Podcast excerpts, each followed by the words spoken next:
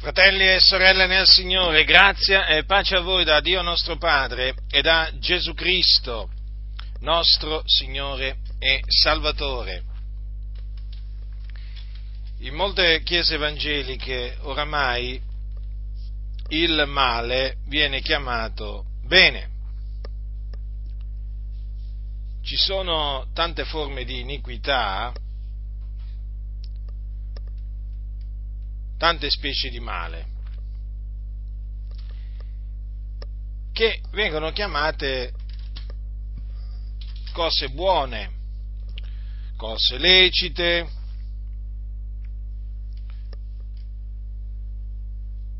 cose legittime.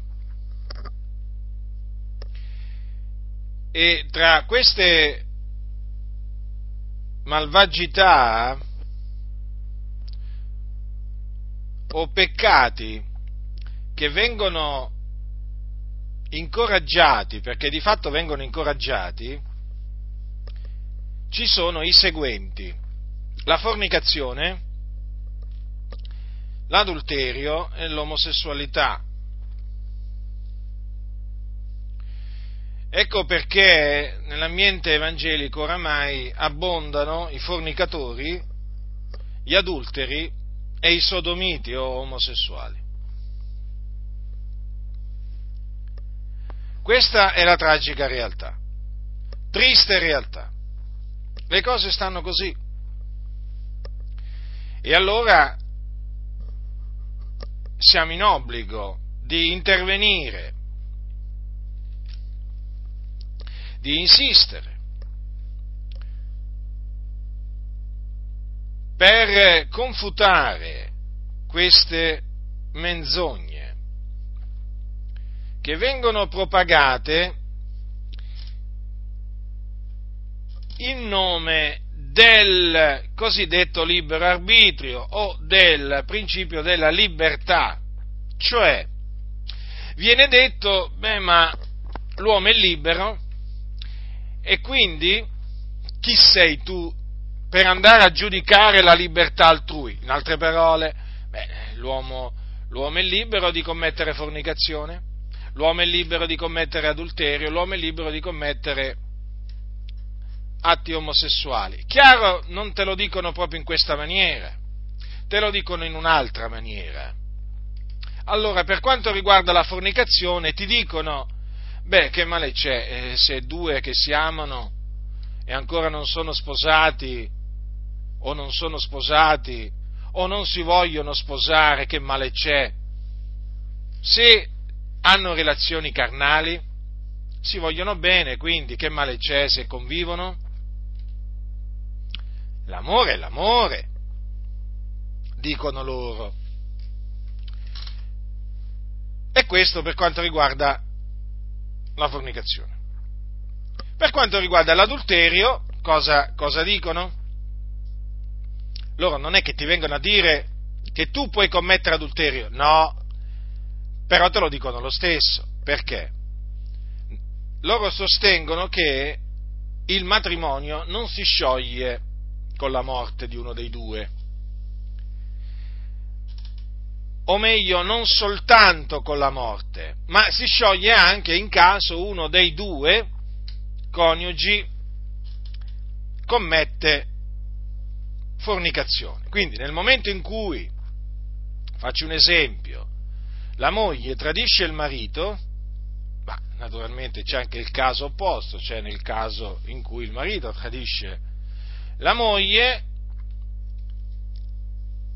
in questo caso non solo chi ha ricevuto l'offesa, diciamo così, ha il diritto di separarsi o di mandare via l'offensore, ma anche ha il diritto di passare a seconde nozze. Ecco, quel cosiddetto diritto è il diritto di commettere adulterio, quindi di peccare, capite?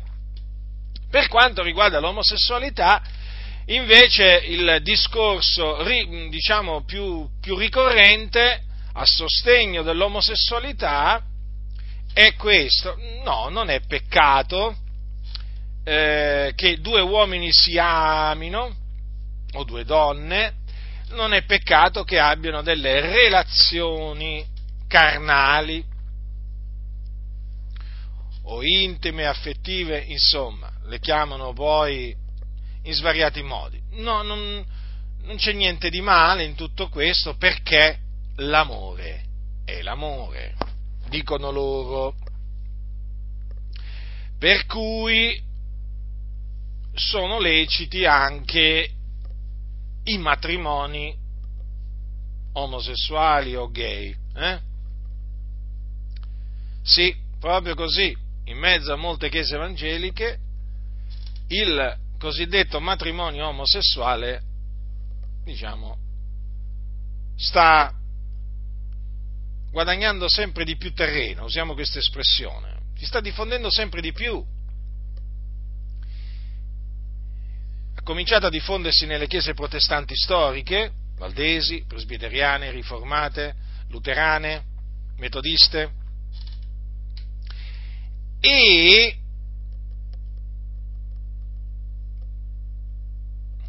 col passare del tempo si diffonderà macchia d'olio anche nelle chiese pentecostali.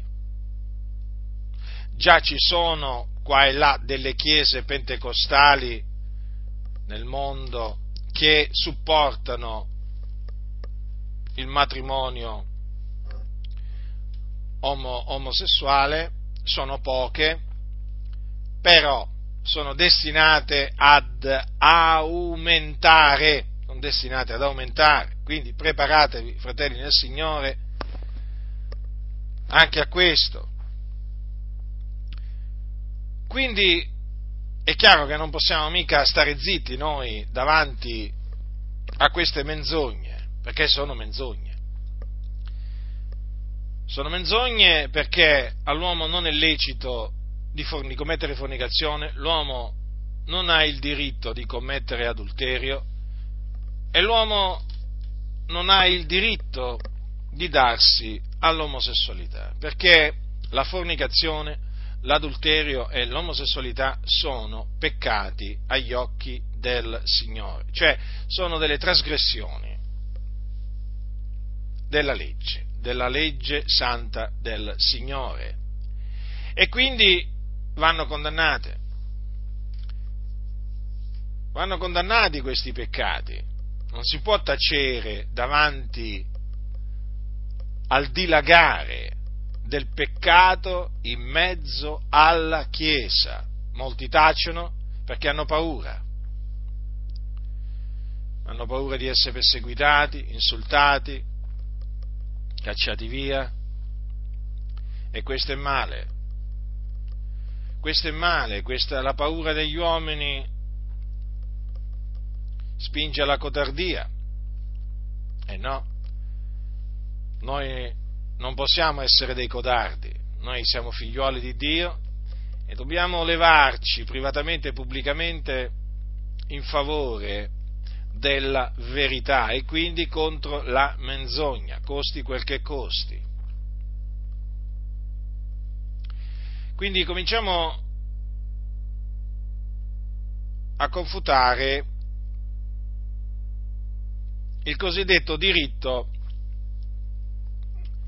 di due fidanzati, o comunque anche se non sono fidanzati, il diritto di un uomo e di una donna di unirsi carnalmente prima del matrimonio o anche fuori dal matrimonio comunque, eh? nel senso nel caso uno dei due sia sposato. Che cosa dice la Sacra Scrittura? Perché noi facciamo riferimento alla Sacra Scrittura che è la parola di Dio, la Bibbia questo libro così odiato in ambito evangelico. Ma che stai dicendo, Giacinto? Il libro, la Bibbia, guarda che è il libro più amato, non è così.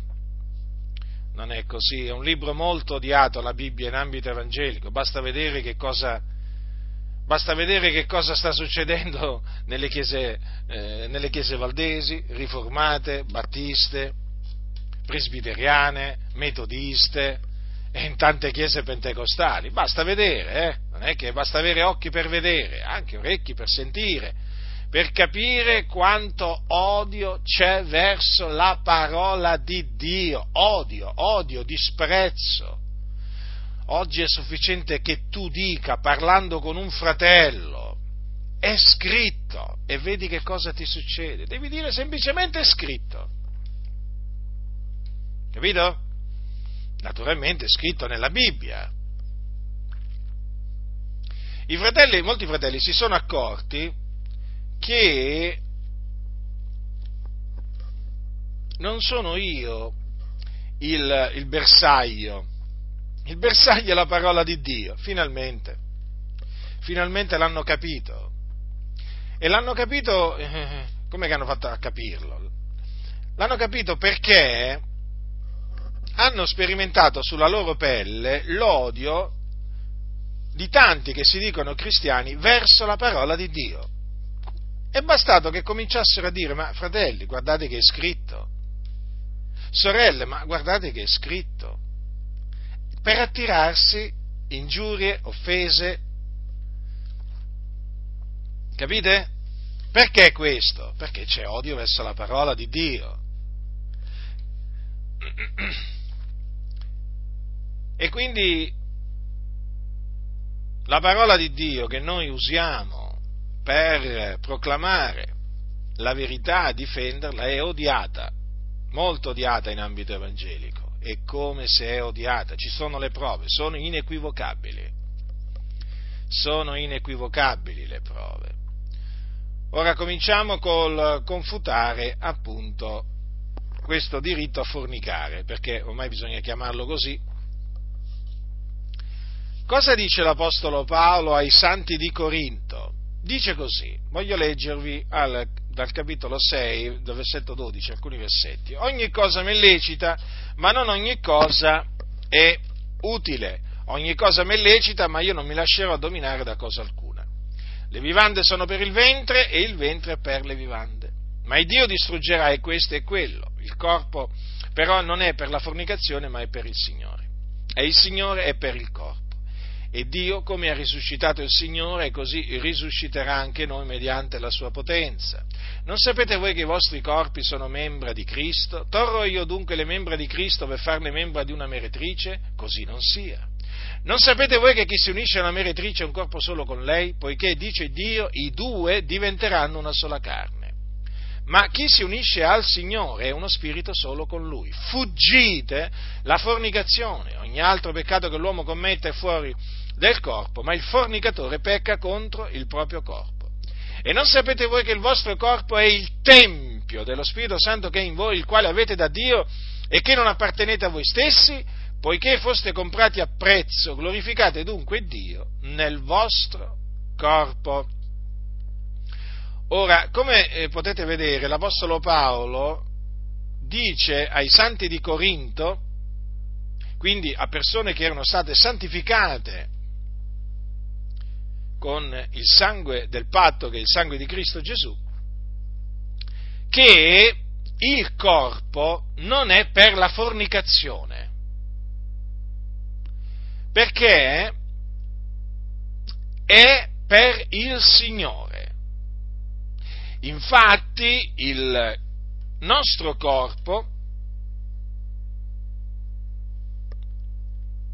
è il Tempio dello Spirito Santo perché serve di dimora a Dio per lo Spirito, quindi è santo. Le nostre membra non sono, non appartengono a noi, non sono di nostra proprietà, ma sono di Cristo, sono membra di Cristo, così sono eh, chiamati i nostri corpi, vedete? E questo perché noi siamo stati comprati a prezzo. Comprati, capite? Quindi noi non apparteniamo a noi stessi, apparteniamo al Signore. Quando noi diciamo che siamo di Cristo, siamo del Signore, diciamo la verità. Ma badate bene che nel momento in cui noi diciamo che siamo di Cristo, siamo del Signore, intendiamo dire che il nostro corpo gli appartiene. Comprendete dunque il significato di queste parole, la portata di queste parole. Quando noi diciamo che apparteniamo al Signore, intendiamo dire che il nostro corpo non ci appartiene. Il nostro corpo appartiene a colui che ci ha comprati a prezzo. Il nostro corpo dunque appartiene al Signore ed è per il Signore. E dunque il nostro corpo va conservato in santità ed onore, perché è santo, è un tempio santo. È un tempio santo perché è il tempio dello Spirito Santo. Lo Spirito di Dio è santo e santifica il luogo dove dimora. Ecco perché il nostro corpo è un tempio santo. Allora questo tempio lo dobbiamo conservare in santità ed onore, non dandoci a passioni di concupiscenza come fanno i pagani che non conoscono il Dio, non abbandonandoci alla fornicazione, a cui si abbandonano coloro che non conoscono il Signore, e per i quali la fornicazione è una cosa normale, come bere un bicchiere d'acqua fresca, è come respirare per molti la fornicazione. Nella società in cui viviamo, la fornicazione è uno dei peccati più diffusi. Frequentare le meretrici è una delle pratiche più diffuse, con tutte le conseguenze poi, negative, nefaste, per coloro che appunto si uniscono con le, carnalmente con le meretrici. Allora cosa dice l'Apostolo Paolo? Dice, torro io dunque le membra di Cristo per farne membra di una meretrice, quindi di una prostituta? Guardate che a Corinto a quel tempo c'erano molte prostitute, eh? nella città di Corinto, è molto diffusa la prostituzione. La risposta è così non sia. Perché? Perché chi si unisce a una meretrice diventa un corpo solo con lei, perché appunto dice Dio i due diventeranno una sola carne. Dunque, dunque, un figliuolo di Dio come può unirsi a una meretrice? Non può. Non deve. Ecco perché l'Apostolo dice fuggite la fornicazione. Quindi la relazione carnale di un credente con una meretrice, con una prostituta, è fornicazione. A prescindere che egli sia sposato o meno, è fornicazione. Qualsiasi altro peccato che l'uomo commette è fuori dal corpo, ma chi commette fornicazione pecca contro il proprio corpo. Badate bene a quello che dice l'Apostolo Paolo, contro il proprio corpo. Di chi è il corpo? È del Signore. E infatti dice, non sapete voi che il vostro corpo è il Tempio dello Spirito Santo, il quale avete da Dio che non appartenete a voi stessi. Quindi, siccome che col nostro corpo noi dobbiamo glorificare Dio, noi non possiamo metterci, non possiamo mettere le, il nostro corpo al servizio dell'iniquità. Non possiamo metterci a camminare secondo la carne come facevamo quando non conoscevamo il Signore, perché se, vi, se viviamo secondo la carne morremo. Noi non siamo debitori alla carne. Vi ricordate quello che dice l'Apostolo L'Apostolo Paolo dice, così dunque fratelli noi siamo debitori non alla carne per vivere secondo la carne, perché se vivete secondo la carne voi morrete, ma se mediante lo Spirito mortificate gli atti del corpo voi vivrete. Capite cosa dobbiamo fare? Mortificare, mortificare gli atti del corpo mediante lo Spirito. Perché se vivremo secondo la carne, morremo. Se invece vivremo per lo Spirito, cammineremo per lo Spirito, vivremo. Allora dobbiamo camminare per lo Spirito, quindi secondo i, il, i desideri, il desiderio dello Spirito. E lo Spirito naturalmente desidera che noi ci santifichiamo, che noi fuggiamo la fornicazione. Ora, naturalmente, qui come avete potuto vedere, l'Apostolo Paolo mette l'accento sul commettere fornicazione con una meretrice. Ma badate bene che non è che l'uomo commette fornicazione solamente se va con una meretrice, perché se un uomo va con la propria fidanzata, anche lì commette fornicazione. Come possiamo dirlo questo? In base sempre a quello che dice la Sacra Scrittura. Perché più avanti l'Apostolo Paolo dice quanto segue, quindi part- eh, nel capitolo 7, a partire dal versetto 1. Ascoltate. Quante alle cose delle quali mi avete scritto, è bene per l'uomo di non toccare donna, ma per evitare la, le fornicazioni, ogni uomo abbia la propria moglie e ogni donna il proprio marito. Dunque, vedete, l'Apostolo Paolo esorta l'uomo e la donna a sposarsi. Per quale ragione? Per evitare le fornicazioni. Vedete dunque, questo conferma che la relazione carnale, prima del matrimonio, cioè prima di quell'atto che sancisce che l'uomo e la donna diventano marito e moglie, è peccato, è fornicazione la relazione carnale prima del matrimonio. Infatti, vedete cosa dice Paolo? Per evitare le fornicazioni, ogni uomo abbia la propria moglie e ogni donna il proprio marito. Cioè, in altre parole, per evitare le fornicazioni, sposatevi. Questo sta dicendo l'apostolo, eh, l'apostolo eh, Paolo. Per cui, per cui la relazione carnale tra marito e moglie è lecita non è lecita invece la relazione carnale tra due che non sono ancora marito e moglie. Quindi, tra due, per esempio, che si sono promessi sposi, anche se sono promessi sposi. Ma è fornicazione, fratelli e sorelle nel Signore. È un peccato, è un'opera della carne. La scrittura dice che il Dio giudicherà i fornicatori, che i fornicatori non erediteranno il regno di Dio. Quindi sia chiaro a tutta la fratellanza in Cristo Gesù che la fornicazione è un peccato, un'opera della carne condannata dalla parola del Signore. Cosa dice infatti la scrittura? Sempre per confermare eh, che l'unione, l'unione carnale, la relazione carnale è lecita solo tra marito e moglie. Il Signore ha detto l'uomo lascerà suo padre e sua madre, si unirà alla sua moglie e saranno una stessa carne. Vedete? L'uomo lascerà suo padre e sua madre e si unirà alla sua moglie. Ecco. Quindi è evidente che tutti coloro che in una maniera o nell'altra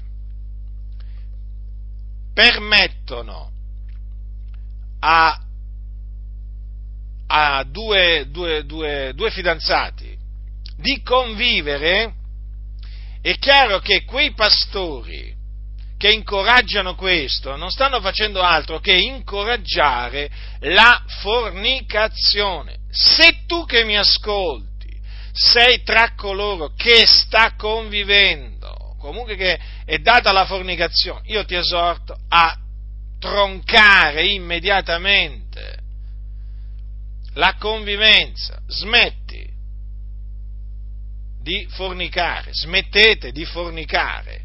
Siete fidanzati? Siete andati a vivere assieme?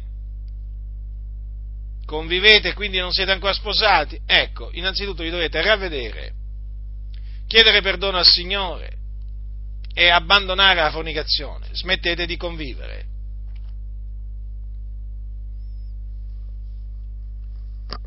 Perché è peccato la fornicazione mena all'inferno.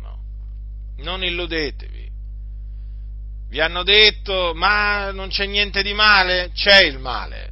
Chi ti ha parlato così, chi ti ha detto che non c'è niente di male, o che non ci vede niente di male, è cieco. Cieco, capisci cos'è, cos'è un cieco? Eh? È uno che non ci vede. Ecco chi ti ha detto così, se è un pastore, è una guida cieca. E ce ne sono tanti di guide cieche dietro i pulpiti. diciamo che in molti casi oggi per diventare pastore devi essere cieco, perché se ci vedi bene non ti fanno proprio diventare pastore. devi essere corrotto, malvagio, falso, disonesto, sleale.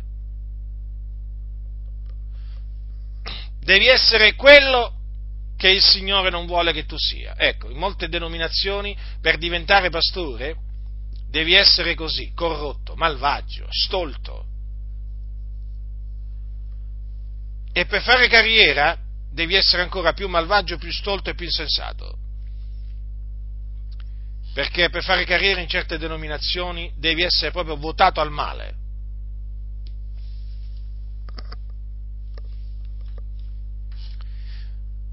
Quindi, che viene, quella che viene definita una libera espressione di stile di vita, eh? sì, perché la fornicazione viene definita così in molte chiese, eh?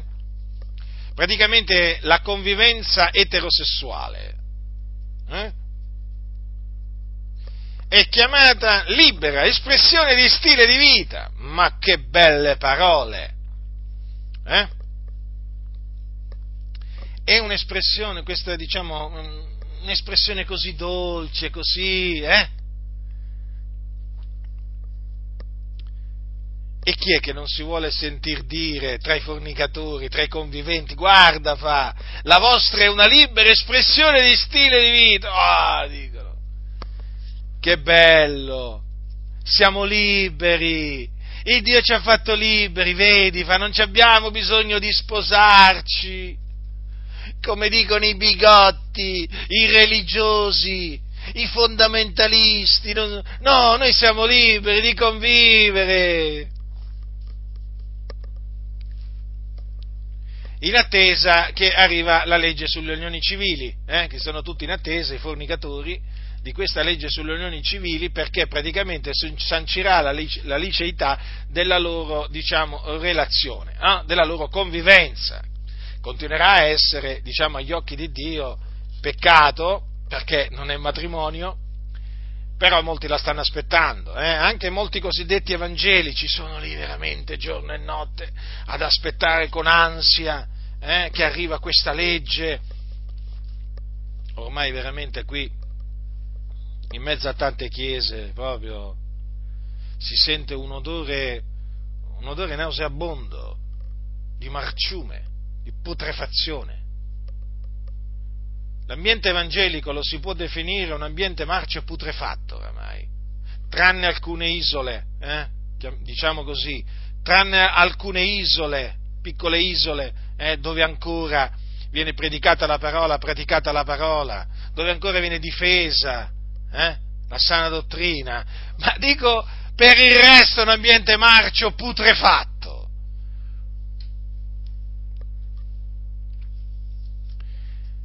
E come vi stavo dicendo, appunto, per quanto riguarda la fornicazione, è chiamata praticamente una libera espressione di stile di vita, che significa che la fornicazione è, di, è diventata, diciamo, una forma di libertà.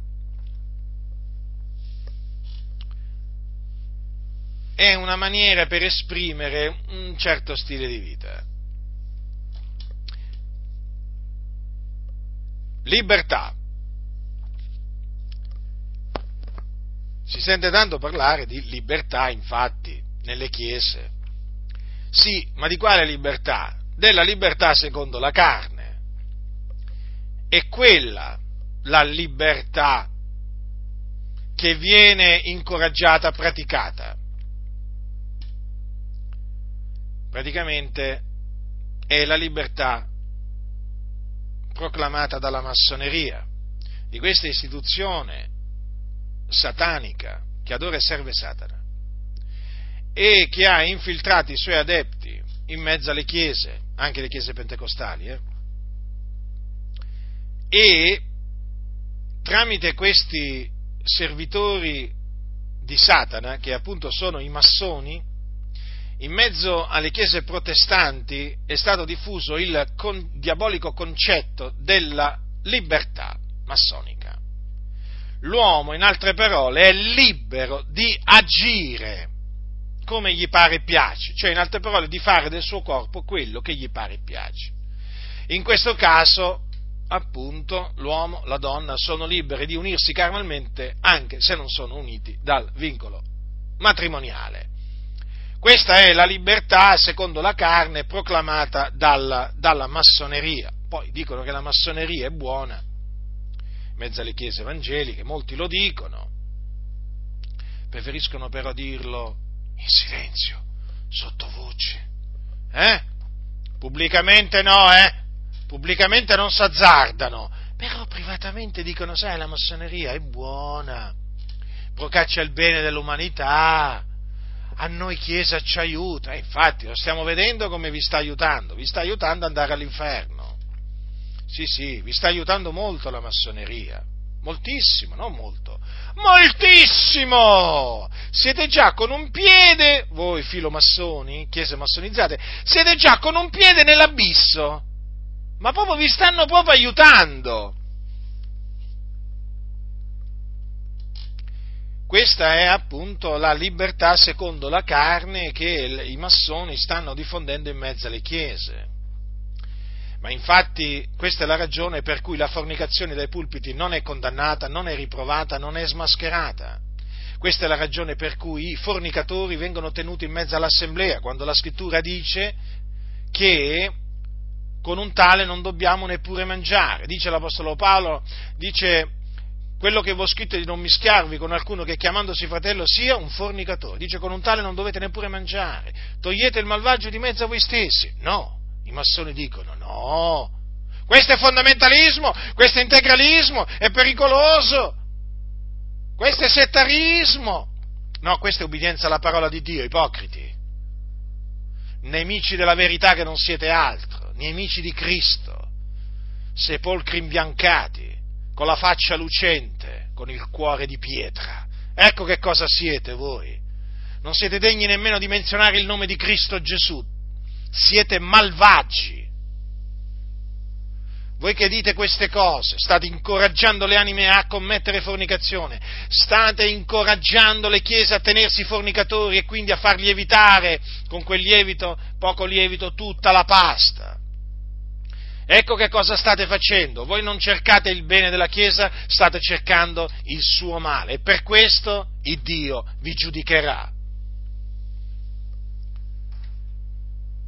E quindi vedete la libertà secondo la carne che cosa porta a fare? Porta a rispettare le opere della carne, tra cui c'è la fornicazione, sto parlando della fornicazione, porta proprio al rispetto eh, di un comportamento peccaminoso poi lo stesso discorso si può fare dell'adulterio, dell'omosessualità, eh, è chiaro. Ma lo faccio in questo caso, così naturalmente comprenderete, anche quando poi parlerò contro l'adulterio, contro l'omosessualità, che comunque sia il discorso è sempre questo. Questi peccati vengono promossi, approvati, incoraggiati in nome della libertà secondo la carne, che è la libertà che la massoneria sta diffondendo, propagando in mezzo alle chiese, anche quelle pentecostali. Ma fratello, ma chi siamo noi per giudicare eh, chi, quel fratello, quella sorella, perché convivono, perché hanno relazioni carnali? Chi sei tu? evidentemente non sei quello che dici di essere allora perché la parola di Dio dice che i santi giudicheranno. La Bibbia dice che i santi giudicheranno il mondo. Allora, se i santi, giudic- se i santi giudicheranno il mondo, evidentemente, eh, come anche giudicheranno gli angeli, eh, evidentemente i santi sulla terra so, hanno il, eh, il diritto possono giudicare delle cose di questa vita e quindi possono anche giudicare i comportamenti di altri fratelli. Allora, se tu non eh, ritieni di poter giudicare eh, quelli di dentro, evidentemente non fai parte di quelli di dentro, no, non fai parte. Sei sì nell'organizzazione, ma ancora non sei tra i santi, perché la Bibbia dice, eh, dice, dice così, ascoltate cosa dice l'Apostolo, l'Apostolo Paolo, dice, non giudicate voi quelli di dentro? A chi sta parlando? Ai santi. Quindi, se tu non ritieni di avere il diritto di giudicare o il dovere di giudicare, vuol dire che non sei tra i santi. Allora ti devi ravvedere, credere nell'Evangelo di Cristo Gesù, perché sei ancora perduto. Vedete, fratelli nel Signore, c'è stato mh, mm, parecchio tempo fa qualcuno che ha detto chi sono io per giudicare i gay o un gay. Questo qualcuno si chiama Francesco no? o eh, Bergoglio, è il capo della Chiesa Cattolica Romana. Perché lui ha parlato in questa maniera? Ma perché non fa parte dei santi. Non fa parte dei santi, non fa parte di quelli di dentro e quindi non ritiene di avere la potestà di giudicare, capite? Si è palesato per quello che è. Niente di particolarmente, eh, niente di straordinario, cioè, voglio dire, ha fatto chiaramente capire che lui non è tra i santi, ma noi lo sapevamo già, non è che aspettavamo che lui ci venisse a dire chi sono io per giudicare un gay. Allora nel momento in cui questa frase viene proclamata, viene accettata, eh, viene detta anche in mezzo alle chiese, allora state molto attenti, eh? state molto attenti perché potreste avere davanti uno che non è dei nostri, mettetelo subito alla prova, subito alla prova, chiedetegli subito se si è ravveduto, se crede nell'Evangelo di Cristo Gesù, se crede che Gesù è il Cristo, il Figlio di Dio, morto sulla croce per i nostri peccati e il terzo giorno risuscitato a cagione della nostra giustificazione. Chiedetegli se ha la certezza della remissione dei peccati, chiedetegli se ha la certezza della vita eterna e mettetelo immediatamente alla prova perché purtroppo oramai qua in mezzo alle chiese pullulano falsi pastori, di tutto, di tutto, falsi apostoli, falsi evangelisti, falsi dottori, eh? falsi pastori, c'è di tutto, di tutto. Allora, fratelli del Signore, state molto attenti, perché qui sapete, ormai abbiamo capito perché molti dicono non giudicare, perché loro non giudicano, molti non giudicano perché non sono dei nostri non sono tra i santi, non si sentono tra coloro che un giorno giudicheranno il mondo e giudicheranno gli angeli, perché se si sentissero tra i santi, se avessero la convinzione di essere tra i santi e tra coloro che giudicheranno gli angeli, non parlerebbero così, perché direbbero, ma se noi, se noi siamo i santi che giudiche, giudicheremo il mondo, se noi siamo i santi e giudicheremo gli angeli, ma quanto più possiamo giudicare quelli di dentro, coloro che si abbandonano alla fornicazione. Allora, una delle ragioni sicuramente è questa. Poi, naturalmente, ci sono altre ragioni magari la paura di essere perseguitati, di additati, vituperati, e quindi in questo caso, voglio dire, eh, c'è la paura dell'uomo, pur essendo quello, magari quel pastore nato di nuovo, veramente nato di nuovo, però c'ha la paura, ma anche questo non va bene, non va bene. Poi naturalmente sono, c'è il caso in cui magari uno ha paura che poi verranno a mancare le offerte, eh? verranno a mancare le offerte, anche questa paura non va bene, non va bene. Via le paure, via, via le paure. La paura veramente è la rovina della Chiesa. Cosa diranno? Cosa mi faranno? Cosa penseranno di me? Ma cosa ti deve interessare a te? Ma che cosa ti deve interessare? Tu devi pensare a quello che Dio pensa di te, ti devi preoccupare di quello che Dio pensa di te, di quello che Dio ti farà se gli disubbidisci, di questo ti devi preoccupare, non di quello che ti faranno gli uomini se ubbidisci a Dio, ma di quello che ti farà Dio se, se, se, se disubbidisci a Lui, hai capito? Qui al contrario stanno le cose. Tu devi preoccupare di quello che pensa Dio, di quello che dice Dio su di te. Non ti devi preoccupare di quello che dicono e pensano gli altri su di te o di quello che faranno gli altri a te nel momento in cui ubbidirai al Signore. Ubbidisci al Signore. E allora, vedete, fratelli del Signore, nelle chiese oramai persone che appunto si chiamano fratelli, sono fornicatori, vengono tenuti quando devono essere espulsi. Capite? La cosa grave? È molto grave, certo che è molto grave. Poi, se viene tollerata la fornicazione, se viene tollerata la fornicazione, pensate un po' voi altri peccati, eh? Chiaramente la fornicazione è un peccato di natura sessuale, però chiaramente eh, figuratevi, figuratevi peccati che non sono di natura sessuale, come dire menzogne, rubare, essere disonesti, ma sì, queste cose qui, se viene tollerata la fornicazione, vuoi che non vengono tollerate? Eh? anzi incoraggiati, addirittura ci sono chiese che dicono puoi mentire per amore dell'opera, ah per amore dell'opera si può mentire, ma quando mai? Dove sta scritto? Dove sta scritto? Nel manuale massonico. Sì, nel manuale massonico c'è scritto che si può mentire. Anzi, si deve mentire per difendere la fratellanza.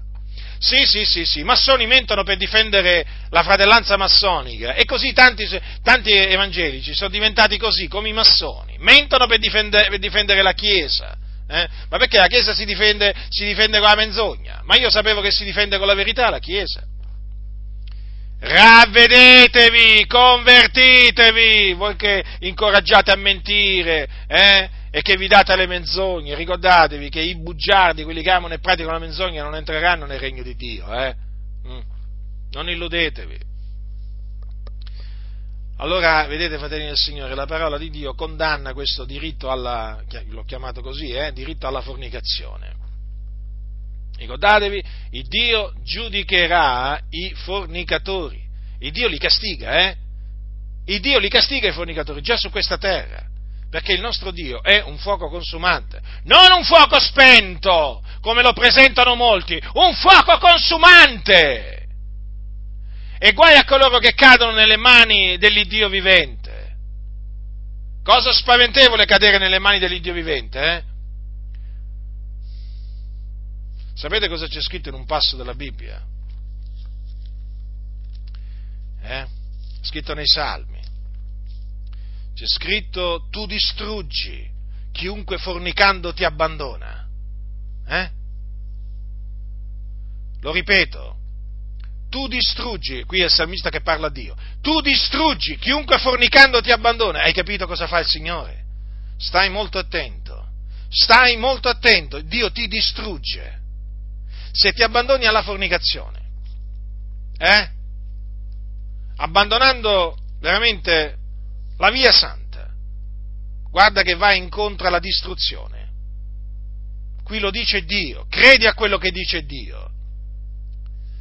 E dunque trattieni i tuoi piedi dai sentieri malvagi che molti oggi battono in mezzo alle chiese. Ma cosa vuoi che sia? Dai, ma non credere a quei religiosi bigotti!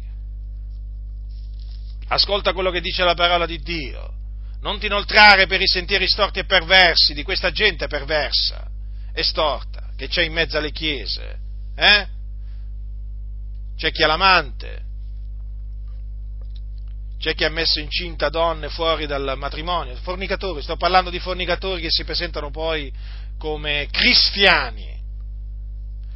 Non seguite le loro orme, non seguite le loro orme perché menano alla perdizione nel fuoco, nel fuoco dell'Ades prima e poi in quello della Genna, che è un vero fuoco, eh? non è allegorico come dicono nelle Adi, nelle assemblee di Dio in Italia dicono che sia il fuoco dell'Ades che quello della Genna, è simbolico.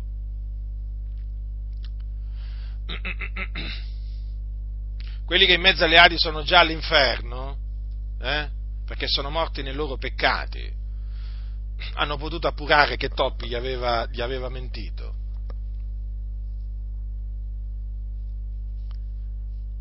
Gli aveva detto ormai che l'idea di un fuoco letterale, no? ma spaventa solo, pia vecchie, solo le pie vecchiette. Capite? State molto attenti, eh? Perché poi c'è anche questo fatto, che ormai molti non credono, non credono che all'inferno ci sia un fuoco, un fuoco reale. Sapete, cioè, un inferno senza, senza, un fuoco reale è molto attenuato, eh? fa molto meno paura, ve lo posso assicurare, a chi si è abbandonato al male o a chi magari è tentato di abbandonarsi al male, ma sapete, fanno di tutto nelle chiese oramai eh, per eh, non impaurire. Allora, in alcune chiese proprio dell'inferno non ne parlano mai perché ormai è come se non ci credessero più. In altre chiese ci credono sì, però quando lo citano di sfuggita così, naturalmente ci tengono a non menzionare magari la parola, la parola fuoco, magari se leggono dalla Bibbia il termine fuoco si premurano a dire che non è un fuoco letterale, sì, ma perché i peccatori, tra questi ci sono i fornicatori, non devono essere spaventati, eh? Non devono essere spaventati, sono delle care anime, dei cari fratelli, che amano l'opera del Signore, che danno la decima, eh? che si fanno sempre trovare disponibili quando li chiami, eh? ma quanto sono disponibili ad aiutare l'opera? Hm? Si sobbarcano anche di mutui eh, per creare, per costruire queste cattedrali eh, ad onore della denominazione. Eh? Capite? Perché mai?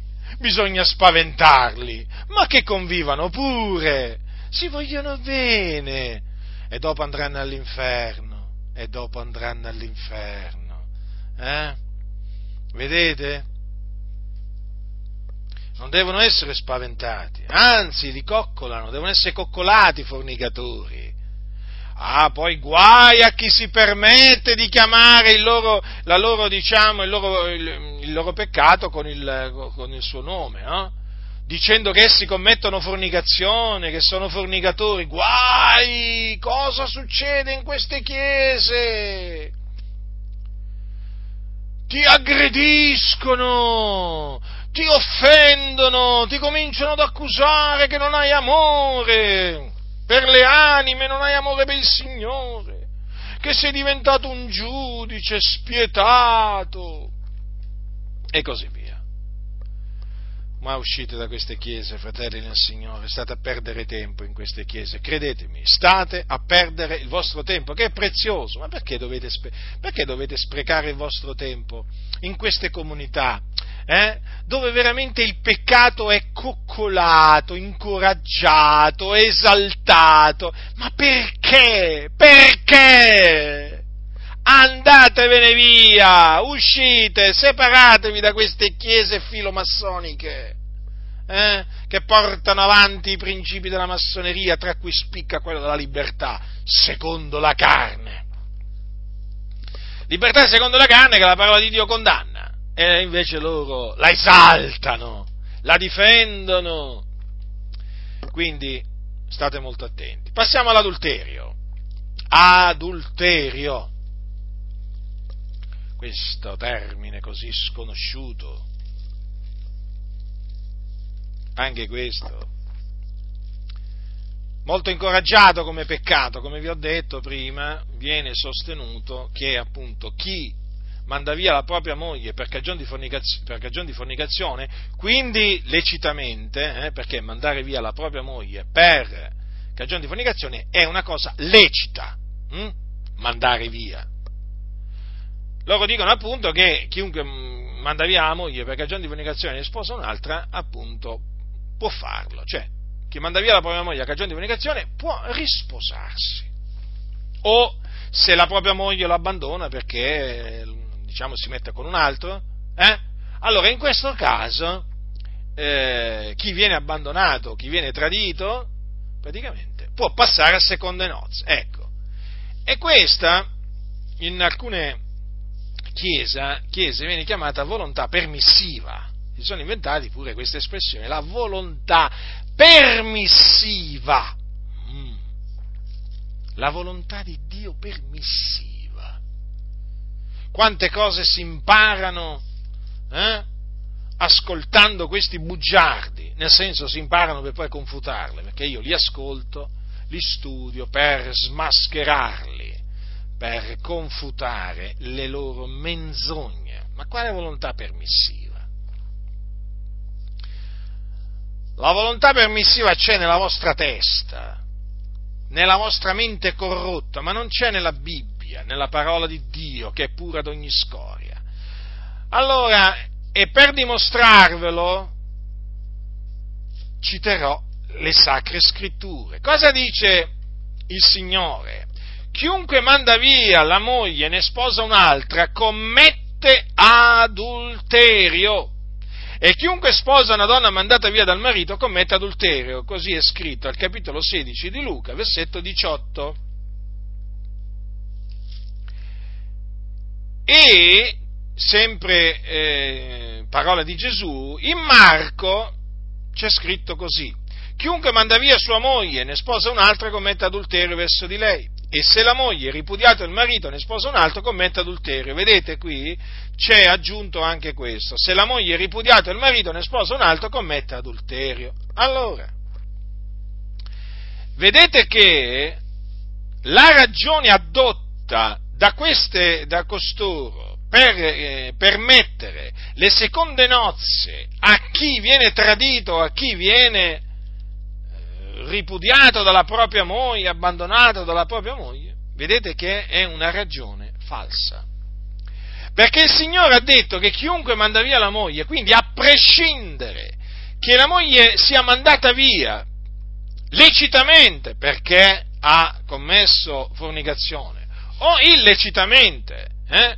perché è chiaro che può accadere pure che uno manda via la propria moglie no? perché magari non cucina bene o perché, eh, voglio dire, non la trova più bella, affascinante e così via. O come, come oggi si suol dire per incompatibilità di carattere. No? Allora ribadisco, l'unica maniera, l'unica maniera, lecita, l'unica ragione lecita di mandare via la propria moglie è quella eh, che eh, abbia commesso fornicazione. Le altre ragioni, le altre ragioni non permettono di mandarla via lecitamente. Allora, ma qui vedete, il Signore ha detto che chiunque manda via la moglie e ne sposa un'altra commette adulterio. Quindi, anche se la moglie è stata mandata via per ragioni di fornicazione, chi l'ha mandata via, se sposa un'altra donna, commette adulterio, capite? Questo conferma che il, solo la morte scioglie il vincolo matrimoniale. Poi, non solo, notate che eh, commette adulterio anche chi sposa una donna mandata via dal marito. Notate? Quindi, se un marito manda via la propria moglie per cagione di fornicazione e un celibe un uomo celibe si sposa questa donna, l'uomo celibe commette adulterio, capite?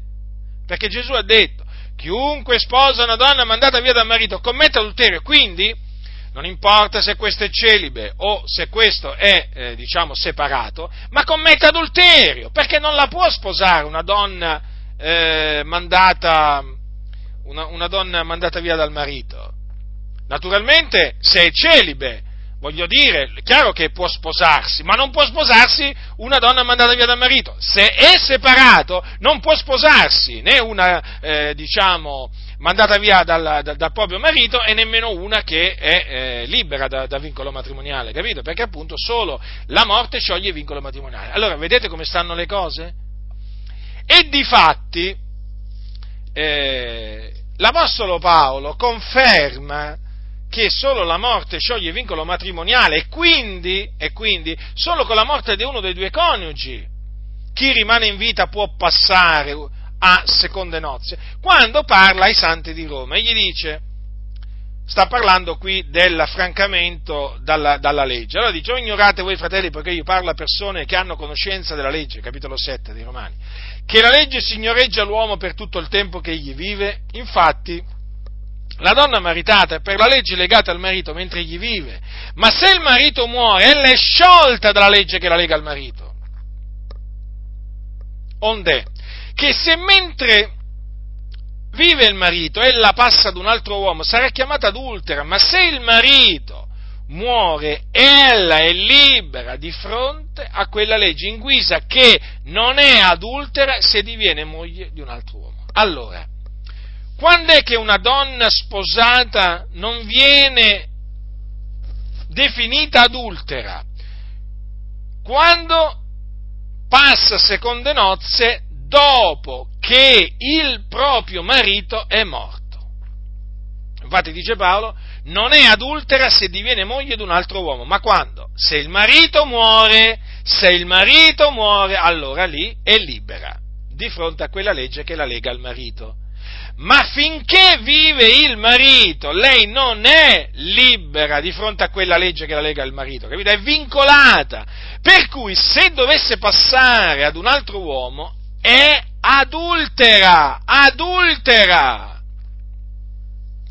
Allora voi capite bene che stando così le cose, tutti questi pastori, cosiddetti pastori, predicatori, che incoraggiano seconde, i divorziati o i separati a risposarsi stanno inducendo, stanno inducendoli a intoppare, a commettere peccato. Ma non solo. Anche quando incoraggiano credenti che sono celibi a, a sposarsi delle donne separate o divorziate, anche lì stanno incoraggiando questi credenti celibi a commettere adulterio, perché come abbiamo visto, Gesù ha detto chiunque sposa una donna mandata via dal marito commette adulterio. Quindi ascoltatemi, voi che, eh, voi che fate parte ancora di queste comunità, dovete condannare questo insegnamento che vi è stato trasmesso, perché è un insegnamento menzognero, è un insegnamento che incoraggia l'adulterio. Ora gli adulteri non erediteranno il regno di Dio. La Bibbia lo dice chiaramente, come dice anche che Dio giudicherà gli adulteri. Quindi non illudetevi, quell'insegnamento è un insegnamento che viene dal diavolo. Capite? Quindi mi rivolgo a voi che fate parte delle assemblee di Dio in Italia, a voi che fate parte della nuova Pentecoste e di tante chiese che fanno parte della federazione di chiese pentecostali. Eh? Quindi mi rivolgo a chiese pentecostali. Badate a voi stessi! Se fate parte di una chiesa dove i divorziati vengono incoraggiati a risposarsi, state, siete parte di una chiesa che incoraggia l'adulterio, non solo lo tollera, lo incoraggia, e invoglia, invoglia i membri a commettere adulterio. Quindi non siete in una comunità che si attiene alla, alla dottrina degli apostoli, che è la dottrina di Cristo. Uscitevene separatevene gridando, non in silenzio, eh, gridando la vostra disapprovazione, la vostra rabbia, perché bisogna arrabbiarsi. A proposito, è lecito arrabbiarsi, io mi arrabbio, adiratevi, dice la Sacra Scrittura, e non peccate, naturalmente. Noi chiaramente non dobbiamo peccare, però ci possiamo adirare. Ma vuoi non arrabbiarti davanti veramente a queste nefandezze? Eh? A queste nefandezze, poi ti vengono a dire sei un legalista. Ah, io sono un legalista e voi cosa siete? Voi siete dei fuorilegge. Se io sono un legalista, voi siete fuorilegge. Io mi attengo alla legge di Cristo, ma voi siete fuori dalla legge di Cristo, contro la legge di, la legge di Cristo. Sapete nel mondo come vengono chiamati quelli che vanno contro la legge dello Stato? Delinquenti! Eh? Nel mondo voi siete dei ribelli, dei trasgressori della legge di Cristo, dei disprezzatori della legge di Cristo. Ecco che cosa siete. Ormai l'hanno capito perché ci chiamate legalisti. Perché voi la legge di Cristo la disprezzate e allora disprezzate quelli che si attengono alla, legge di Cristo, che poi è la dottrina degli apostoli. Molti l'hanno capito, ecco perché è in atto questo esodo dalle chiese, ma perché si sono stancati tanti fratelli e tante sorelle, eh? Si sono stancati delle vostre ciance ipocriti, delle vostre menzogne, dei vostri sofismi, dei vostri discorsi pomposi e vuoti. Si sono stancati, io li capisco. Perché è arrivato anche, anche per me il giorno in cui mi sono stancato di questi discorsi, di questi sofismi. Basta, ho detto! Basta! Quindi vedete anche l'adulterio viene incoraggiato in molte chiese e la parola di Dio invece condanna l'adulterio. Lo condanna e come? Mi si spezza il cuore. Mi si spezza il cuore nel sapere, nel vedere che tante chiese veramente hanno proprio rigettato la dottrina degli apostoli per accrescere il numero dei loro membri. Che inganno, che illusione. È quello che avviene. E quindi, voglio dire, oltre ai fornicatori, adulteri. Quindi ai fornicatori si aggiungono pure gli adulteri. Eh? Tutto col beneplacito di, di questi pastori corrotti, senza intelligenza, guide cieche, cani muti, incapaci d'abbaiare, eh? che amano godersi la vita, che pascono loro stessi anziché il gregge del Signore, che servono il loro ventre anziché servire il Signore Gesù Cristo, servi di mammona. Eh?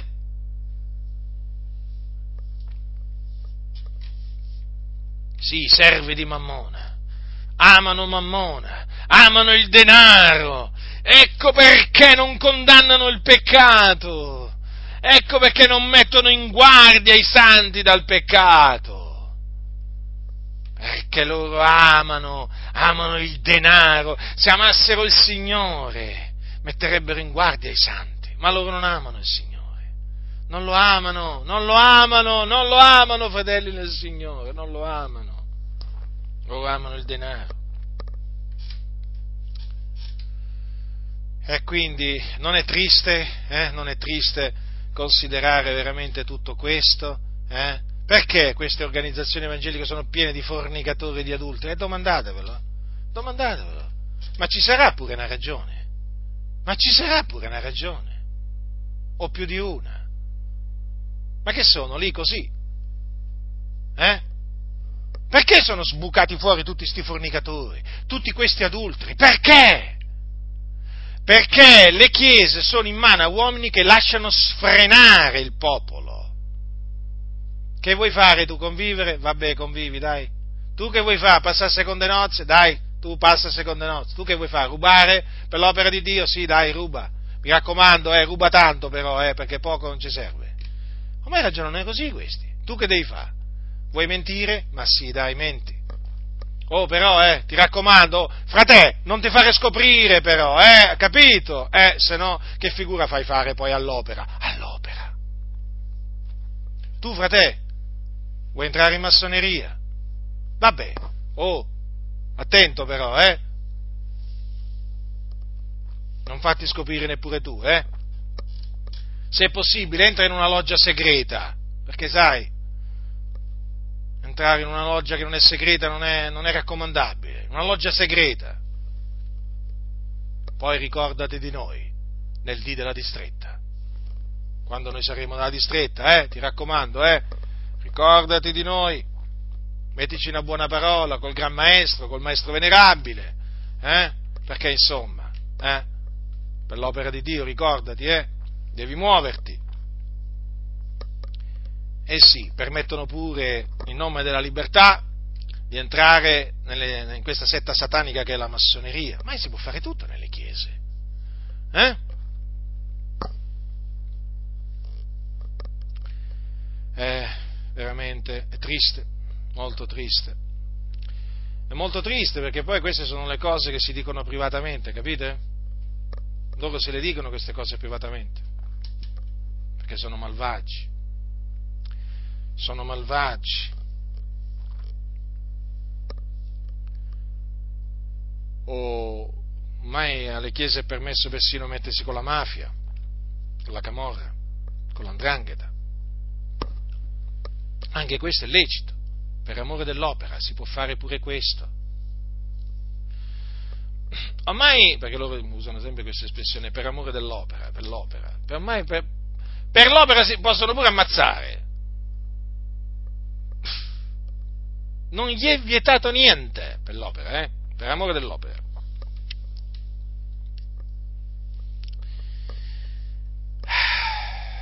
Naturalmente, eh, certo. Poi sapete, quando ci sono di mezzo costruzioni di locali di culto e quindi giri di tanto denaro, è ovvio che queste chiese dove il timore di Dio non sanno cos'è, e se sanno cos'è perché l'hanno conosciuto un giorno l'hanno abbandonato, beh è chiaro che lì viene tollerato tutto, viene incoraggiato qualsiasi comportamento iniquo, capisce? Capite? Frodi di ogni genere, alleanze con criminali, di tutto. Perché, vi ripeto, in queste comunità non c'è il timore di Dio. No, no, no, no, non c'è, non esiste. In queste chiese si fanno beffe di quelli che temono Dio, perché sono schernitori, capite? Quindi vi ho dimostrato che anche questo cosiddetto diritto a passare a seconde nozze che secondo costoro hanno, hanno i divorziati, è condannato dalla Sacra Scrittura, perché è un diritto a peccare. Non esiste il diritto a peccare, esiste il dovere di non peccare, ma non il diritto a peccare. Quindi state molto attenti, eh? Badate ai vostri passi, eh, fratelli del Signore non vi lasciate sedurre da vani ragionamenti, perché sono vani, vani. Passiamo all'omosessualità. Allora, l'amore e l'amore dicono, quindi che male c'è se due uomini si amano e hanno relazioni carnali o due donne? Voglio dire, si amano e anche loro hanno relazioni carnali tra di loro. Che male c'è? Dico. non siamo più mica ai giorni di Mosè qua. È vero, non siamo più ai giorni di Mosè. Di tempo ne è passato, parecchio, direi, però la parola di Dio, eh, che è verità, permane in eterno. E quindi Dio non ha cambiato idea sull'omosessualità. No, no, non ha per niente cambiato idea è rimasto della stessa idea che aveva ai giorni di Mosè. Vi faccio sapere che agli occhi di Dio l'omosessualità è ancora un abominio.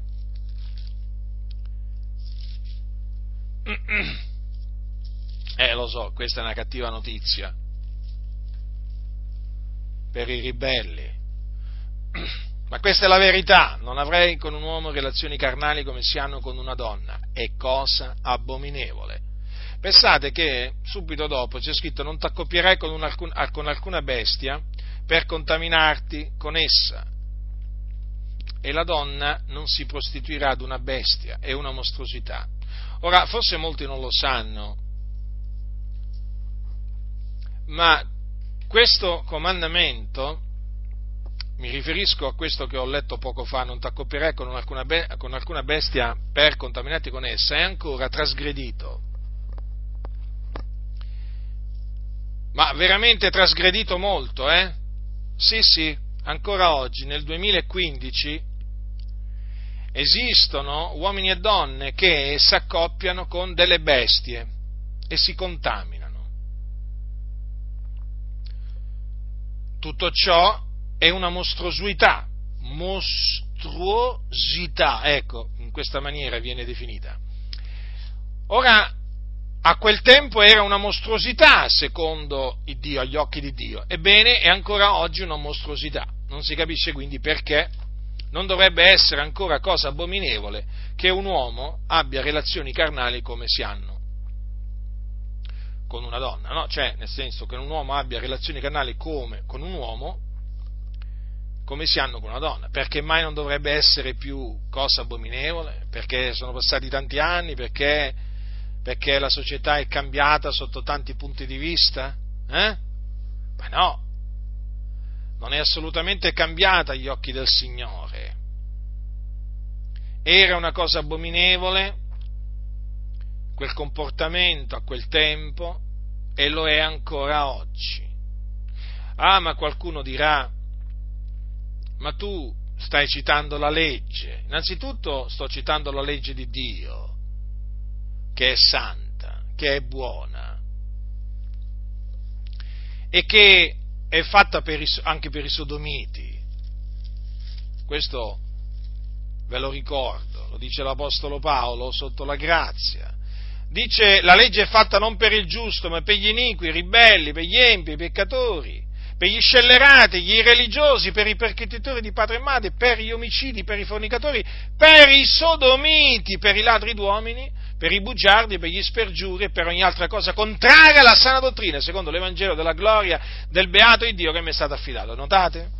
Notate la legge che è stata fatta, eh, che è fatta per i sodomiti? E i sodomiti sono gli omosessuali, sono chiamati così da Sodoma, una città malvagia nel tempo del patriarca Abramo, in, che era data alla fornicazione e a vizi contro natura, dove veniva praticata non solo quindi la fornicazione, ma anche la sodomia. E gli abitanti di Sodoma erano chiamati sodomiti. E fu, e fu punita questa città, non solo Sodoma peraltro, ma anche Gomorra e le città circonvicine, perché erano tutte date alla fornicazione e vizi contro natura. E furono punite con da Dio con fuoco e zolfo. Il Dio fece piovere dal cielo fuoco e, zolfo, fuoco e zolfo e le ridusse in cenere, in cenere. Ora, questo avvenne ancora prima che il Dio desse la legge a Israele. Cosa intendo dire? Che agli occhi di Dio era una cosa abominevole che un uomo avesse relazioni carnali con un altro uomo ancora prima di dare la, sua, la legge poi sul Monte Sinai a Israele.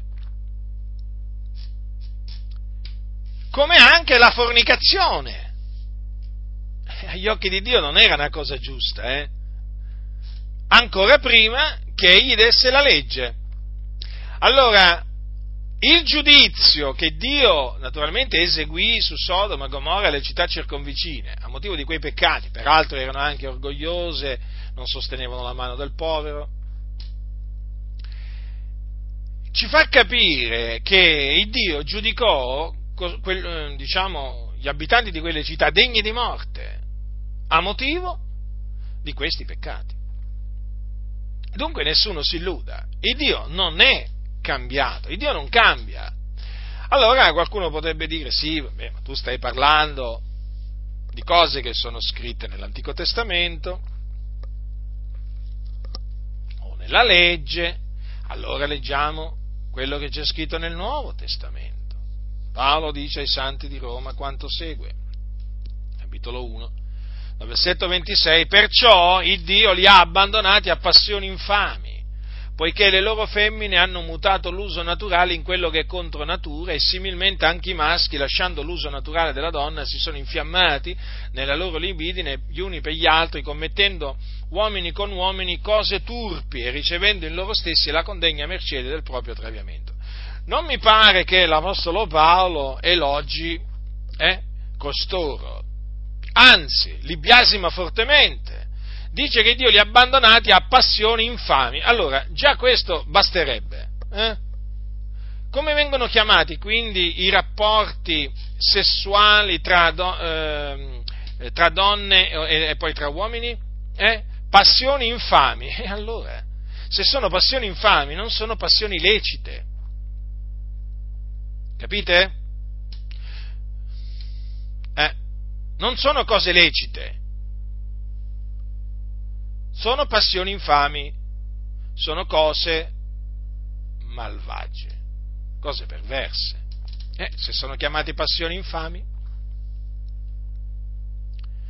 vedete, e spiega queste passioni infami in che cosa consistono. Dice poiché le loro femmine hanno mutato l'uso naturale in quello che è contro natura. Vedete già qui si parla di un mutamento dell'uso naturale in qualcosa che è contro natura. Vedete quindi? Quindi questo conferma che la femmina deve mettersi col maschio e non con un'altra femmina. Perché se si mette con un'altra femmina abbandona l'uso naturale eh? e si mette a fare qualche cosa che è contro natura, contro natura. Che vi insegna la natura? Eh? Che il maschio si deve mettere con la femmina. Mm, questo insegna. Similmente anche i maschi, lasciando l'uso naturale della donna, si sono infiammati nella loro libidine gli uni per gli altri, commettendo uomini con uomini cose turpi e ricevendo in loro stessi la condegna mercede del proprio traviamento. Notate come sono chiamati i rapporti intimi, sessuali tra uomini? Eh? Cose turpi. Poi notate, notate anche questo, che viene detto dei maschi che hanno lasciato l'uso naturale della donna. Vedete che ancora una volta qui l'Apostolo Paolo mette l'accento su ciò che è naturale. Quindi l'uso della donna da parte dell'uomo, eh, non l'abuso, eh, l'uso, e quindi naturalmente sta, sta parlando naturalmente del, del marito eh, che fa uso della donna. Eh. Allora, l'uso naturale della donna è lecito, è una cosa lecita, perché riflette il piano di Dio, la natura, perché la natura è opera di Dio. Però vedete che ciò che non riflette il piano di Dio, che ci va contro, è proprio l'abbandono dell'uso naturale della donna per appunto nel, nel caso del, dell'uomo mettersi con un altro uomo, vedete? Quindi è evidente che gli uomini che vanno con altri uomini commettono dei vizi contro natura e non rimangono impuniti. Non rimangono impuniti perché? Perché Dio è un giusto giudice, è un vendicatore e non lascia il, impunito il colpevole. Allora costoro sono colpevoli. Sono colpevoli perché vanno contro la legge santa del Signore. Vanno contro natura costoro. Allora dice la scrittura che ricevono in loro stessi la condegna mercede del proprio traviamento. Oh, ecco come viene chiamato. Il comportamento di costoro, sia essi quindi eh, uomini che donne, è chiamato traviamento. Beh, non è un complimento, eh? non è una parola positiva, eh? traviamento. Queste sono persone traviate e, e quindi sono colpevoli e il Dio li retribuisce secondo le loro azioni malvagie. Quanti omosessuali, uomini e donne che siano, hanno contratto, per esempio, l'AIDS? Eh? Tanti, ma tanti tanti. Eh? Come peraltro quelli che, hanno, quelli che commettono fornicazioni poi contraggono anche loro talvolta l'AIDS o altre malattie venere. Quindi vedete poi alla fine, quando si va contro la parola di Dio, eh, poi naturalmente si miete, si miete il male che si è seminato. E questi seminano iniquità, che cosa possono raccogliere? Che cosa possono mietere? Eh, sciagura. Guardate, dispiace. Io non gioisco nel vedere l'empio pieno di guai, capite? Io non gioisco nel vedere gli empi colpiti da Dio, non gioisco, mi dispiace, no, non provo alcun piacere. Come non provo alcun piacere quando, quando eh, l'empio muore e va all'inferno. Io non ho alcun piacere, mi dispiace. Però le cose stanno così. Cioè, c'è una legge eh, che ha dato Dio. Nel momento in cui questa legge viene infranta, è chiaro che il trasgressore risponde a Dio che l'ha data, il legislatore è Dio. E Dio non è solo il legislatore, ma anche il giudice. E quindi giudica con giustizia, perché è un giusto giudice. E quindi poi castiga Castiga, sì, castiga solo, mica solamente gli omosessuali, eh, castiga i fornicatori, castiga gli adulteri, eh? talvolta li castiga con, con delle malattie, talvolta li fa morire, dipende, questo vale anche per gli omosessuali, dipende, è chiaro perché Dio è Dio, eh, lui è chiaramente esercita i suoi giudizi in base alla sua giustizia e come vuole lui, quando vuole lui, dove vuole lui e così via. Dispiace vedere le persone colpite, i trasgressori, i peccatori colpiti dai giudizi di Dio, credetemi, dispiace. Però dovete considerare che esiste una legge, capite? esiste una legge che Dio ha dato. Allora chi è che emette una legge e non, e non prevede la punizione per i trasgressori? Quando il Parlamento in Italia, ma in qualsiasi altra nazione dove c'è un Parlamento, emana una legge, eh beh, ma chiaramente poi eh, delle, vengono previste delle sanzioni per chi trasgredisce quella specifica legge. Quindi il Signore eh, ha dato una legge, ma non affinché fosse violata, ma affinché fosse osservata. E chi, e chi la, la, la, disprezza, chi la, la rigetta, chi, chi, si mette a trasgredire i suoi ordini, i suoi comandamenti, non può non incorrere nella sanzione di Dio e quindi nella sua punizione. È impossibile. È impossibile. Guardate, dalla Genesi all'Apocalisse, è pieno di giudizi di Dio, che Dio diciamo, ha esercitato, e alcuni, molti altri giudizi ancora li deve esercitare, contro i malvagi. Quindi nessuno, nessuno si illuda, sa, sapete? Ma poi vedete, il fatto che Dio è un giusto giudice senza riguardi personali, questo incute timore al giusto. Perché? Perché il giusto, che è colui che pratica la giustizia, che teme Dio, il giusto sa che se abbandona la giustizia e si, e si abbandona, eh, abbandona, la giustizia e si dà all'iniquità, eh, il Dio lo castigherà. E Dio lo castigherà pure a lui.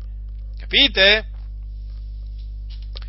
Quindi quando noi leggiamo la Sacra Scrittura, noi siamo presi da timore perché sappiamo in chi abbiamo creduto, sappiamo che Dio è un fuoco consumante, Dio non ha riguardi alla qualità delle persone, Dio giudica con giustizia e quindi noi ci rimettiamo sempre a Lui, perché Lui è giusto.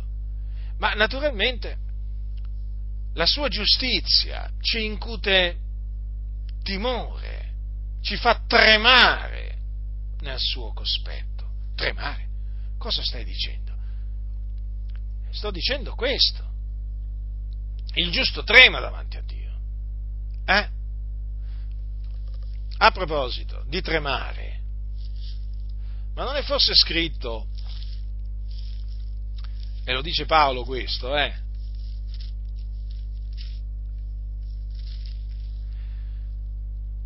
Compiete la vostra salvezza con timore e tremore, poiché Dio è quel che opera in voi il volere e l'operare per la sua benevolenza. Vedete che oltre al timore c'è anche il tremore. Quindi è bene tremare davanti a Dio, è giusto tremare davanti a Dio, ma Dio è il tremendo. Quando Dio fa tremare la terra, a cagione della sua ira, no? perché Dio per la sua ira la terra trema, eh? non ti viene di tremare, è certo che ti viene di tremare, no? Lì sei costretto a tremare. Perché tremi? Perché sei nel cospetto veramente di un atto di ira di Dio, altro che non tremare davanti a Dio. Quindi è bene tremare davanti a Dio, è una cosa buona, perché il terrore che Dio incute, lo incute per il nostro bene, perché poi alla fine ne avremo del bene. No? Se, se, noi ci conduciamo in maniera degna di Dio, se noi facciamo ciò che è giusto agli occhi di Dio, ne avremo del bene, fratelli del Signore. Guardate, non è che ne avremo del male, ne avremo del male invece se ci abbandoniamo, se ci abbandoniamo all'iniquità. Capite? Allora avete notato quindi l'Apostolo Paolo cosa dice in merito alle lesbiche e agli omosessuali, hm? Che sono chiamati anche gay? La scrittura li chiama sodomiti. Ecco, che ricevono in loro stessi la condegna, la condegna mercede del proprio traviamento. E vi ricordo che l'Apostolo Pietro poi ricorderà nella sua seconda epistola la punizione che il Signore, eh, diciamo, abbatté eh, su, eh, su Sodoma e Gomorra, dice le condannò alla distruzione perché servissero ad esempio a quelli che in avvenire vivrebbero empiamente. Quindi gli abitanti di Sodoma e Gomorra abita, eh, vivevano empiamente e qui l'Apostolo Pietro ecco lo cita.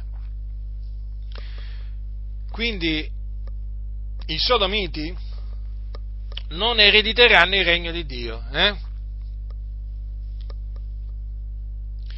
Per cui anche loro, assieme ai fornicatori e agli adulteri, se ne andranno all'inferno quando moriranno. E là sono. I fornicatori, cioè coloro che sono, i fornicatori che sono morti nei loro peccati, gli adulteri che sono morti nel loro peccato, gli omosessuali che sono morti nei loro peccati, sono in questo momento all'inferno, in mezzo alle fiamme dell'inferno, dove c'è il pianto e lo stridore dei denti. Eh? Quindi nessuno vi illuda dicendovi ma l'amore è l'amore o definendo anche, diciamo, poi l'unione omosessuale una libera espressione di stile di vita, pure questa l'hanno chiamata così. Nessuno vi illude perché questi non è che sono liberi eh, di peccare, li vogliono far apparire come liberi di peccare queste chiese, ma non sono liberi di peccare, hanno il dovere di non peccare. Quindi il, il, loro, il loro, comportamento, il comportamento degli, degli omosessuali, è un comportamento dettato dalla libertà secondo la carne. Eh, il loro comportamento è un traviamento, è contrario alla volontà di Dio. Quindi coloro, quelle chiese che definiscono eh, le, le, unioni, le, unioni, omosessuali e poi le convivenze omosessuali libere espressioni di stile di vita, sono corrotti, ingannano le anime, le trascinano all'inferno. Dunque, chiese valdesi, battiste, metodiste in Italia, per citare, per citare alcune, solo alcune, che appunto sono a favore dell'omosessualità perché non la considerano più un peccato,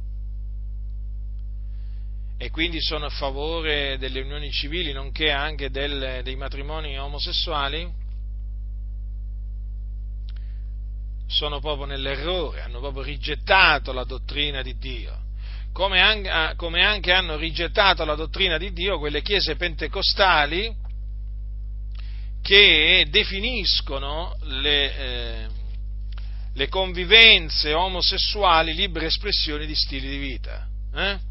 Tra cui ci sono anche le assemblee di Dio in Italia, perché questa espressione è presente in un comunicato stampa emesso da pastori, diciamo, di diverse chiese del Catanese, di Catania, tempo addietro, e tra questi pastori c'era anche il pastore eh, di una chiesa Adi di Catania, e quindi eh, per avere avallato questo comunicato stampa, è chiaro, significa che nelle assemblee di Dio in Italia eh, la posizione ufficiale è questa.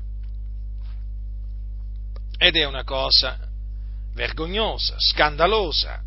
Quindi da queste chiese bisogna andare via perché hanno proprio rigettato la parola di Dio. Ah, qualcuno mi dirà, sì, vabbè, però le Adi non sono a favore del matrimonio degli omosessuali. Eh sì, vabbè, ancora non sono favorevoli, lo so, lo so, lo so che le assemblee di Dio in Italia dicono no, fermi tutti. Eh? Dicono così, fermi tutti. noi siamo contrari al matrimonio tra gli omosessuali. Sì, è vero, lo dicono.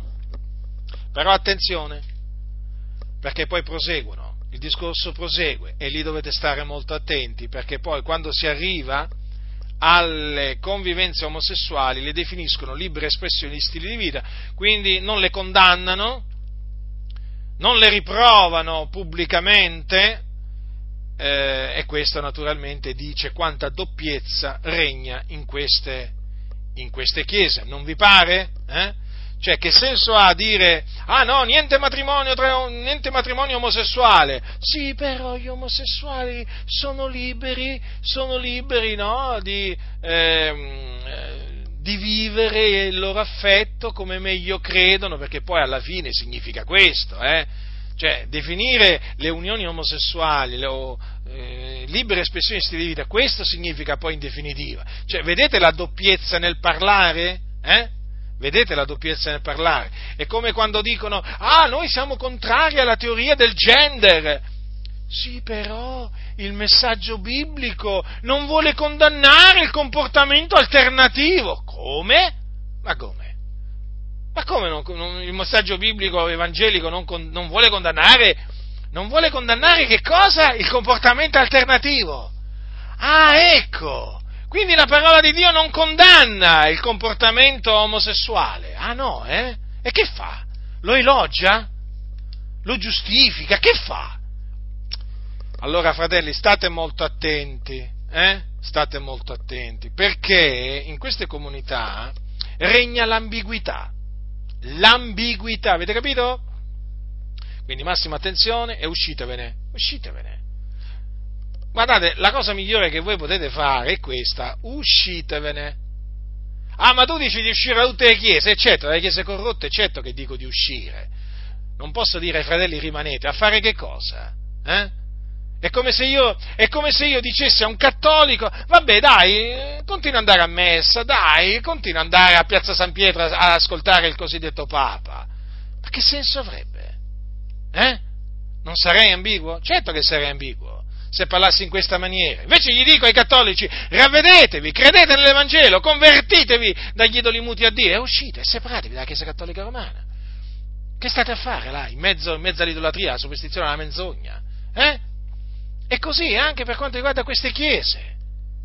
Eh, è questo che dico, certo, perché è questo che devono fare i fratelli, coloro che sono da Dio, devono fare questo, cercare una comunità sana, dove viene predicato l'Evangelo eh, e dove viene insegnata e praticata la sana dottrina, non la dottrina dei massoni, eh?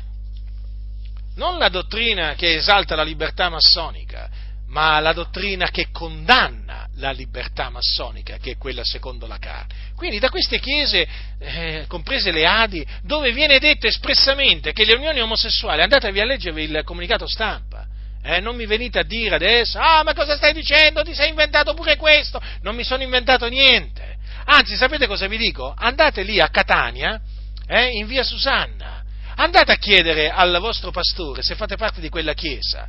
Ma è vero o no che nel comunicato stampa eh, che tu ed altri avete messo in tot data, eh, avete chiamato le unioni omosessuali libere espressioni di di vita? Chiedeteglielo. Sì, ma non nel suo ufficio, davanti a tutti. Davanti a tutti, davanti a tutta la chiesa, chiedeteglielo. Eh? Dopo, dopo, dopo, naturalmente presentandovi con la dichiarazione che è in internet, è il comunicato stampa in internet. Eh? Hanno detto questo, sì, hanno detto proprio questo. Ricordo ancora che quando abbiamo Abbiamo, abbiamo, ripreso quel comunicato, loro ci sono saltati addosso, ci, ci, hanno cominciato ad aggredire, a insultare, a offendere, adesso pure questo vi siete messi a dire, noi siamo per il matrimonio, sì, sì, lo so, lo so che siete per il matrimonio tra uomo e donna, ma quello che molti non sanno è che nel comunicato stampa voi avete chiamato, voi Adi e anche altre chiese lì del, del Catanese, perché ci sono altre chiese corrotte come le Adi, la Pentecostali, eh? avete chiamato le unioni omosessuali libere espressioni stili di vita, come anche le unioni naturalmente quelle eterosessuali, quindi le convivenze tra uomo e donna, eh, che sono fornicazione agli occhi di Dio. Così sono state chiamate. E allora? Eh? Cioè io, io non, non, posso dire ai santi di rimanere in chiese, in chiese dove veramente viene, cioè il peccato, ciò che è in abominio a Dio viene chiamato libera espressione di stile di vita. Ma quale libera espressione di stile di vita? È una forma di ribellione, eh? è una delle tante ribellioni eh, dell'uomo nei confronti dell'Iddio Santo. Ecco che cos'è la convivenza eterosessuale o quella omosessuale. Ecco che cos'è. Sono le cose contrarie alla sana dottrina, hm? cose contro cui la faccia del Signore proprio è messa. Eh? E questi qua, nel comunicato stampa, guardate che cosa si mettono a dire. Ecco perché appunto dico ai fratelli uscite e separatevi da queste chiese. Dico ciò che è giusto, nel cospetto di Dio. Dico la verità che è in Cristo Gesù. Basta essere ingannati, fratelli nel Signore. Ma non, non vi è bastato farvi ingannare tutto questo tempo? Hm? Ancora volete essere ingannati? Ancora volete andarvi a sedere davanti a costoro eh? e sorbirvi i loro sofismi, i loro discorsi pomposi e vuoti? Ma basta! Ma non ne avete abbastanza! Ma non ne avete abbastanza! Ma che devono fare ancora costoro? Ma che devono dire ancora costoro? Eh? Per farvi scappare da queste organizzazioni? Eh? Quindi, fratelli nel Signore, ho confutato questo diritto al peccato che oramai viene proclamato in una maniera o nell'altra in queste chiese, il diritto a commettere fornicazione, il diritto a commettere adulterio e il diritto a commettere atti omosessuali o comunque a darsi all'omosessualità, sì perché oramai è così lo dobbiamo chiamare.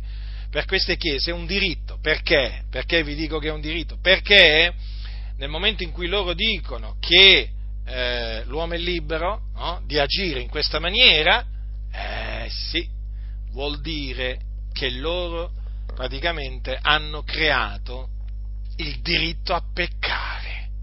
Sì, sì, il diritto a peccare, che praticamente, per chi non lo sa, fa parte della, dei diritti fondamentali dell'uomo. Naturalmente questo lo dico io, ovvio, eh? Sapete che c'è la Carta dei diritti fondamentali dell'uomo, eh? naturalmente dietro cui chi c'è, chi c'è, chi c'è? La massoneria, sempre la massoneria. Praticamente il diritto a peccare eh, è sancito, è sancito ufficialmente. Eh beh, vuoi che la massoneria non includeva questo? Ecco, capite? Praticamente è il diritto di avere relazioni carnali con una donna che non è la propria moglie, il diritto no, di, di, un divorziato a eh, risposarsi, quindi il diritto di commettere adulterio, e il diritto di un uomo di mettersi con un altro uomo, libertà, capite? Perché la libertà è uno dei diritti fondamentali dell'uomo, ma appunto bisogna capire loro che cosa intendono per libertà, la, cioè tra questa tra, tra, nella parola libertà c'è anche la libertà di peccare, cioè la libertà di trasgredire la legge di Dio. Eh? E questa libertà l'hanno recepita tante chiese. Eh?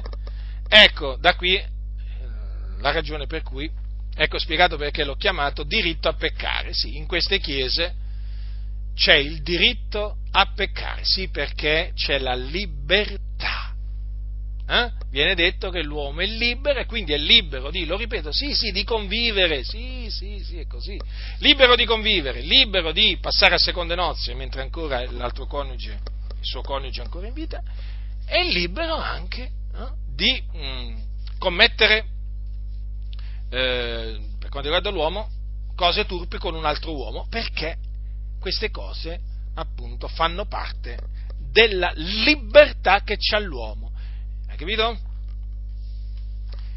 E quindi queste cose vanno condannate, fratelli. Vanno condannate con ogni franchezza, pubblicamente e privatamente, mediante la parola di Dio, con la grazia che viene da Dio. Come ho fatto io, eh? deve essere fatto. Deve essere fatto, sì, fratelli del Signore, perché la Chiesa ha bisogno, ha bisogno di uomini coraggiosi, fedeli, veraci, che pubblicamente confutino le menzogne che vengono proclamate dai pulpiti. Proprio così, dai pulpiti. non importa da quale pulpito, le menzogne vanno confutate, vanno smascherate per il bene dei santi e per amore del Signore. La grazia del Signore nostro Gesù Cristo sia con tutti coloro che lo amano con purità incorrotta.